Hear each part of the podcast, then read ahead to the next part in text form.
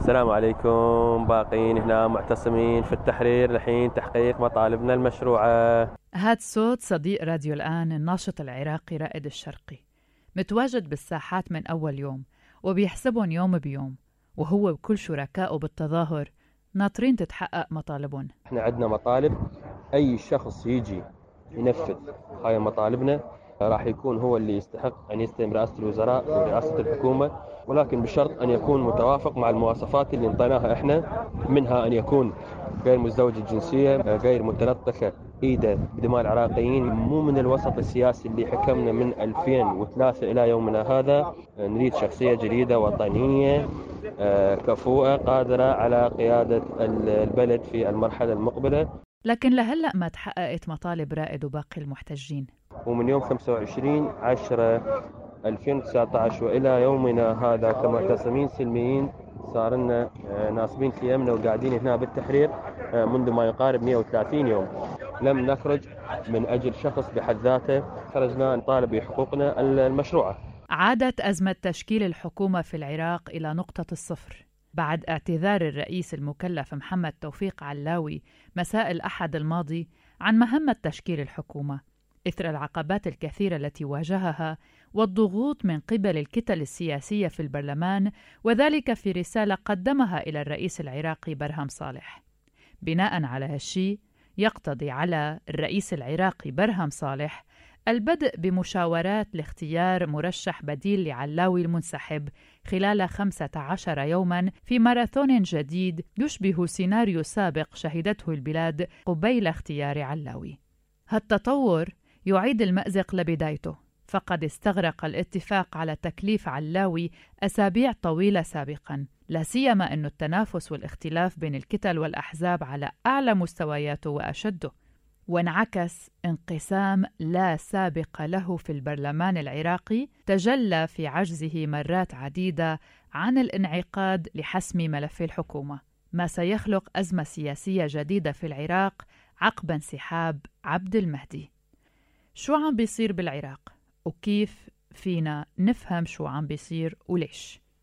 من 1 أكتوبر تشرين الأول 2019 قتلت قوات الأمن ما يقارب 500 محتج وأصابت الآلاف وفقا لوكالة رويترز للأنباء ودفعت هالاحتجاجات عبد المهدي للاستقالة بديسمبر مثل ما ذكرنا. أما رئيس الوزراء المكلف محمد علاوي اعتذر عن تكليفه بالمنصب قبل أيام واتهم بعض الأحزاب السياسية بعرقلة مهمته مما يعمق أزمة داخلية ويهدد بفراغ السلطة على نحو غير مسبوق. هالخطوة إجت بعد ساعات من فشل البرلمان للمرة الثانية خلال أسبوع بالموافقة على حكومة علاوي وسط مشاحنات سياسية إلى جانب ما يشهده العراق من احتجاجات وأزمة بين النواب بتأخر تعافي من سنوات الحرب. علاوي قال ببيان حاولت بكل الطرق الممكنة من أجل إنقاذ بلدنا من الانزلاق للمجهول ومن أجل حل الأزمة الراهنة لكن أثناء المفاوضات اصطدمت بأمور كثيرة. واتهم سياسيين ما حدد مين هن بعدم الجدية بشأن الإصلاحات. وأضاف علاوي أنه تعرض لضغوطات سياسية لتمرير أجندة معينة على الحكومة العراقية اللي كان عم بشكلها وأشار إلى أنه اصطدم بأمور لا تمت إلى قضية الوطن ومصلحة العراق بصلة حسب تعبيره. كمان قال بأنه بعض الجهات السياسية العراقية لم تكن جادة بالإصلاح وطالب علاوي الشعب العراقي بالاستمرار بالضغط من خلال التظاهرات السلمية. علاوي اللي ظهرت علامات استفهام كتيرة حول حكومته وجوبهت بالرفض من قبل الشارع العراقي اللي قال إنه شخصيته جدلية وعلى التوالي رفضت الأحزاب هالحكومة بعدم اكتمال النصاب القانوني داخل قبة البرلمان واعتبر البعض من الساسة بأنه حكومة المكلف فرضت عليهم من كتلة سائرون الأكبر بالبرلمان العراقي والمدعومة من رجل الدين الشيعي مقتدى الصدر. كحال غيرها من الحكومات السابقة المتعاقبة لم تكن مدعومة من الشارع المنتفض إطلاقا. نحن هون تابعنا هالموضوع مع نواب عراقيين سابقين وحاليين لكن قبل ما نستعرض شو قالوا اجتمعت مع زميلي بغرفة الأخبار الصحفي ميثم الأنباري وهو إعلامي عراقي. سألته عن عدة نقاط جدلية منها اشياء لفتتني بموقف مقتدى الصدر زعيم التيار الصدري. فهو بيتدخل بشكل مباشر بتشكيل الحكومة لكنه أعلن فيما سبق من خلال تجمع سائرون تنازلهم عن حقهم في ترشيح رئيس الوزراء المقبل. لكن من خلال متابعتي وتحديدا مع ناشطين عراقيين لفتني كمان تشديد على دور الصدر بإفشال الحكومة حتى وهو يدعي عكس ذلك. بالفترة الأخيرة كان مع مناصريه ومنهم أصحاب القبعات الزرق عم بيحاولوا يلعبوا دور الشريك بالاحتجاجات ضد الحكومة العراقية وتشكيلتها الجديدة لكنهم فشلوا أو أقلها ما كسبوا ثقة المتظاهرين. هيك خبرني زميلي ميثم. مقتدى الصدر يمثل الأطراف الدينية. حاول خلال الفترة الماضية أنه آه، بعد ما شاف أنه موجة التظاهرات عبرت كل الحدود شافوا أنه وعي الشاب العراقي والفتاة العراقية اختلف عن السابق شافوا أنه هم قادرين أو يريدون أنه يفكرون بنفسهم ويقررون مستقبلهم بيديهم هذا خط أحمر بالنسبة للجهات اللي هي الآن متحكمة بالأمور بالعراق. طبعا هو رافض أيضا للحكومة من جهته لكن لكن أسبابه تختلف عن أسباب يعني رفض مقتدى الصدر للحكومة ورفض الشباب للحكومة لا يجمع الشباب أو لا يجمع المحتجين مع مقتدى الصدر. هو هو آه، رفضهم نابع من مسألة أن هم ما يقبلون عن أي مرشح جاي من الأحزاب الحالية. لأنه هي ببساطة يعني واحد زائد واحد يساوي اثنين 16 سنة من حكم هذه الأحزاب اللي موجود بها مقتدى أيضا.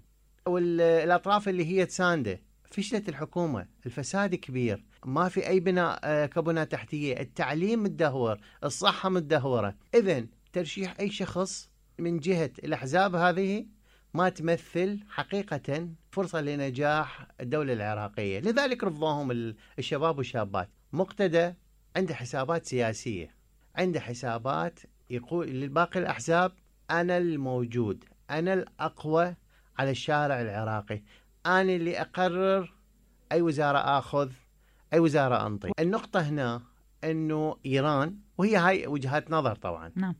إيران عندها أوراق. نتفق أنه هي هم سياسيا أذكياء جدا. الأوراق يلعبوها بطريقة ما يظهروها كلها. مقتدى كان آخر ورقة. فمن أخفقت باقي الأوراق ظهرت ورقة مقتدى. بس طبعا حيعطوا المجال حتى يهيمن على الوضع بشكل كامل.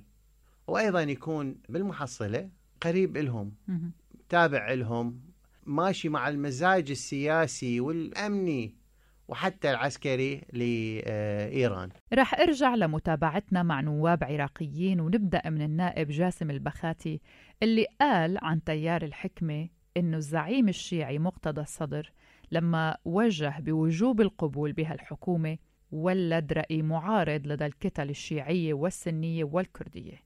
بعد اكتمال آه، تشكيل الحكومة وعرضها على مجلس النواب ووصول السيد رئيس مجلس النواب إلى آه، قبة البرلمان تفاجأنا بأن هناك كسر كبير في النصاب عدم حضور الأخوة السنة والأكراد حتى كتل شيعية هي لم تحضر في الجلسة الأخيرة. جعلوا من الوقت يجب أن ينفذ حتى تكون عملية إفشال هذه الحكومة واستبدال رئيس الوزراء.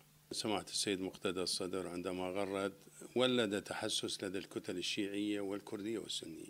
النائب السابق كامل الدليمي ورئيس حركة تصحيح قال إنه اختيار شخصية جدلية كشخصية محمد توفيق علاوي واللي بتختلف عليه الكتل السياسية هو بحد ذاته مضيعة للوقت.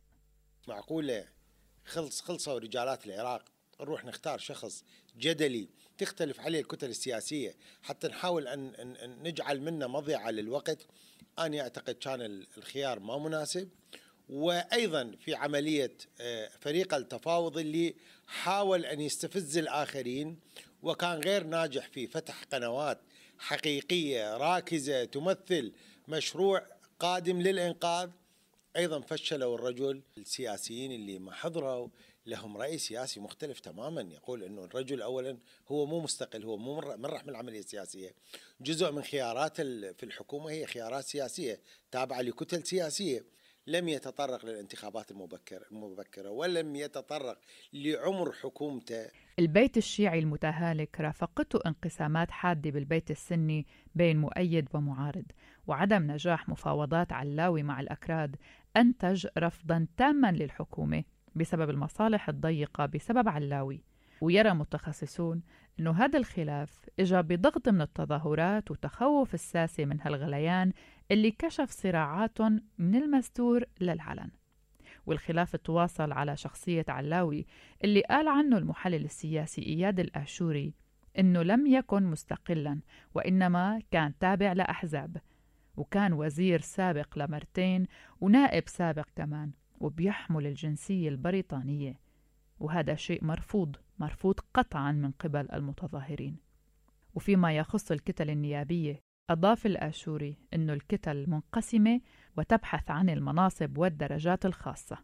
مرشح الأحزاب حقيقة ومو مرشح آه، مستقل لأن كان وزير ساب وزير لمرتين ونائب آه، سابق. ف ويحمل الجنسية البريطانية وهذا الشيء مرفوض. منقسمين كل من هذا يريد له وزارة وهذا يريد له وزارة وهذا يريد له درجة خاصة كلهم جايين على مود المناصب وتصريحاتهم واضحة. في ظل الفراغ السياسي الحاصل شو هي البدائل بالشارع العراقي؟ بحلقة سابقة من بودكاست في 20 دقيقة. وتحديدا بالحلقة 12 حكينا فيها عن دور المرأة بالاحتجاجات. اسمعوا ولا تسمعوا عن شو حكينا بالضبط. ذكرنا كيف تظاهر المئات من العراقيين بمدينة كربلاء للمطالبة بتكليف الناشط البارز علاء الركابي الصيدلي المتدرب واللي تحول لأحد أبرز وجوه الحركة الاحتجاجية مع قيادته للتظاهرات بمدينة الناصرية جنوب بغداد واللي هي مهد الاحتجاجات بجنوب العراق. كيف صاروا يطالبوا المحتجين بتشكيل حكومة جديدة بدلا من محمد علاوي اللي اختارته الأحزاب الحاكمة. علاء الركابي بيتابعوا عشرات آلاف العراقيين على تويتر وبينشر باستمرار تسجيلات مصورة تحظى بمتابعة واسعة وقبل الركابي قدم النائب الليبرالي فائق الشيخ علي والمعروف بانتقاده للفساد المستشري بمفاصل الدولة قدم ترشيحه رسميا لرئيس الجمهورية لكنه لم يتلقى أي جواب شو رأي العراقيين بالأسماء المرشحة من الشارع العراقي؟ وهل أجمع العراقيون عليها؟ كمان ناقشت زميلي ميثم الأنباري من غرفة أخبار الآن بهالموضوع. آه، في عبد الوهاب الساعدي اللي هو آه، ضابط أصلاً عراقي. هو ضابط عراقي. آه، بعد نجاحاته بحرب الإرهاب تم ركنه على جنب. إحنا معروف عندنا اللي يتم نقله للميرة من القوات العسكرية المقاتلة. معناها إنه كانه أنت محال على التقاعد بطريقة أو بأخرى. هناك أسماء لكن المشكلة الحقيقية من وجهة نظري الشخصية هي ليست الأسماء وحدها. هو النظام كله. نعم. اللي تحاول تسويه الاحزاب حصر الصراع بين الشعب أو الشارع العراقي وبينهم على أسماء رئيس الوزراء. بينما إحنا عندنا رئيس الوزراء هذا مؤقت. ست أشهر خمسة أشهر ويروح. إحنا نريد تبديل الوضع الحالي بالعراق. إنجاح العراق كدولة. إحنا عندنا ثلاث سلطات القضائية والتشريعية والتنفيذية. متى ما كانت التشريعية حقيقية تخاف على مصلحة الدولة. آه، ما تفكر بطريقة محاصصة وتفكر بطريقة مذهبية طائفية دينية. تكون عابرة لكل هذه المسميات. متى ما تكون السلطة القضائية هي سلطة مستقلة ما تم ترشيحها على أساس طائفي مذهبي وغيره. راح ننجح في وجود قوانين صحيحة وفي وجود رقابة قضائية صحيحة. بنفس الوقت أي قوانين وأي تشريع إذا ما يتم تنفيذه بطريقة صحيحة اللي هي السلطة التنفيذية هذا معناه إنه إحنا ما سوينا شيء. هي عملية تأهيل العراق من جديد. وبما إنه جينا على ذكر الحلقة السابقة واللي كانت عن الثورة البنفسجية الوردية وعلى هامش الحديث حكالي ميثم شيء كتير حلو ومهم ومؤثر عن المرأة العراقية بظل كل هالزخم الحاصل بالساحات. وخصوصا بعد الإضاءة على ما تقوم به بسبب موقف مقتدى الصدر بتواجدها جنبا إلى جنب مع الرجل بالخيم والساحات. هون فيني أنصحكم تسمعوا الحلقة 12 بس هلأ خلونا نسمع شو قال زميلي ميثم. المرأة أخذت دورها كأم أرملة كانت تحتاج أنه تعمل خارج البيت وتربي الأولاد. أخت فقدت والدها فقدت أخوها فقدت كل معيل وهي كان لازم تطلع كمعيل. لذلك مصادرة دورها وأنه هي تكون مفروض تكون موجودة بالبيت آه، ما تظهر للناس ما تطلع بالاحتجاجات هاي مصادرة للدور أكثر من نصف المجتمع العراقي.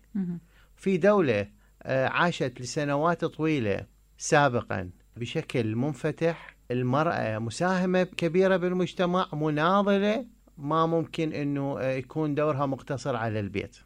بالعودة للفراغ السياسي اللي شكله اعتذار علاوي. حاليا يبدو أنه في بعض الأصوات لترشيح رئيس جهاز المخابرات مصطفى الكاظمي لمنصب رئيس الوزراء. لكن ميليشيا حزب الله بالعراق هددت بإشعال العراق وإعلان الحرب إذا تم ترشيحه.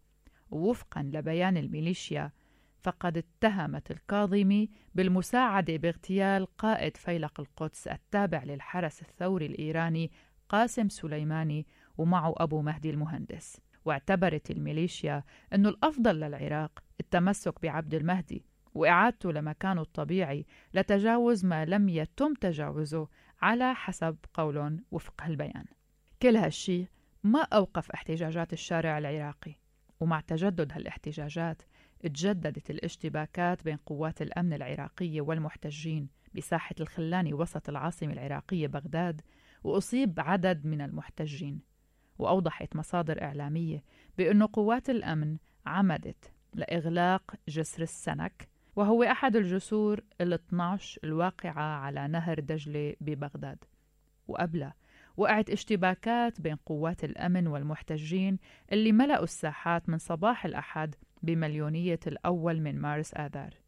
تمسكا بمطلب تشكيل حكومة مستقلة. أريد أختم بنقطة واحدة. يبدو زميلي ميثم لسه عنده شيء حابب يقوله. في حالة نجاح أو عدم نجاح الاحتجاجات الحالية فمجرد تحول الإنسان الشاب العراقي والشابة العراقية إلى إنسان مفكر بحاله وقادر على أنه يطلع من فورمة أو من سلطة الدين والمذهب ويقرر بروحه أنه هو يعمل اللي يريد يسويه ما أقصده من دون أنه يؤذي آخرين. نعم. هذا نجاح وتحول في العقلية العراقية اللي عاشت لمدة 16 سنة أو 17 سنة من التهميش والفكر اللي هو هذا الشخص إذا قرر فهو قراره صحيح. لا بعد ماكو قرار صحيح. قرار الصحيح هو اللي يفيد المجتمع مو يفيد فئة معينة. وهذا اللي بنتمناه يا ميثم. وبلشنا نتلمسه من خلال الشباب الناشطين شباب وصبايا من كل مكان بالعراق والتضحيات اللي عم بقدموها على الأرض.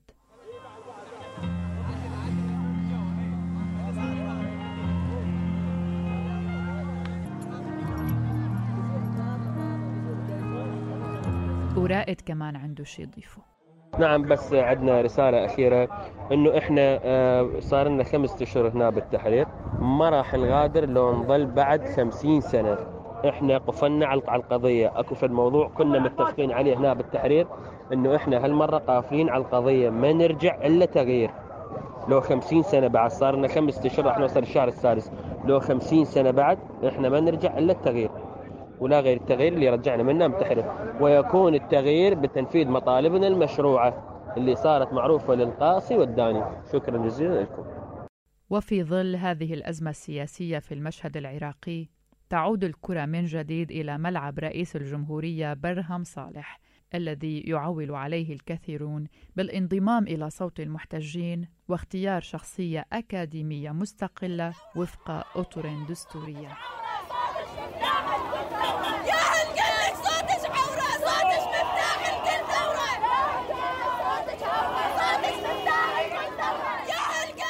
كنتوا عم تسمعوا بودكاست في 20 دقيقة الحلقة 17 من إعدادي وتقديمي براء صليبي. فيكن تسمعوا حلقاتنا الماضية وحلقاتنا المستقبلية عبر تطبيق بودكاست وكل المنصات المتاحة. iTunes أو Apple Podcasts Google Podcasts Spotify Stitcher TuneIn Player FM SoundCloud وأنغامي. وفيكن تتعرفوا علينا أكثر من خلال موقعنا الآن دوت إف إم. إلى اللقاء. عن الخبر وما يجري حوله. يتقاطع معه ويدور في خفاياه. ما هي آراء صناع الأخبار وكيف تؤثر في حياتهم؟ في عشرين دقيقة. برنامج جديد معي براء صليبي على راديو الآن.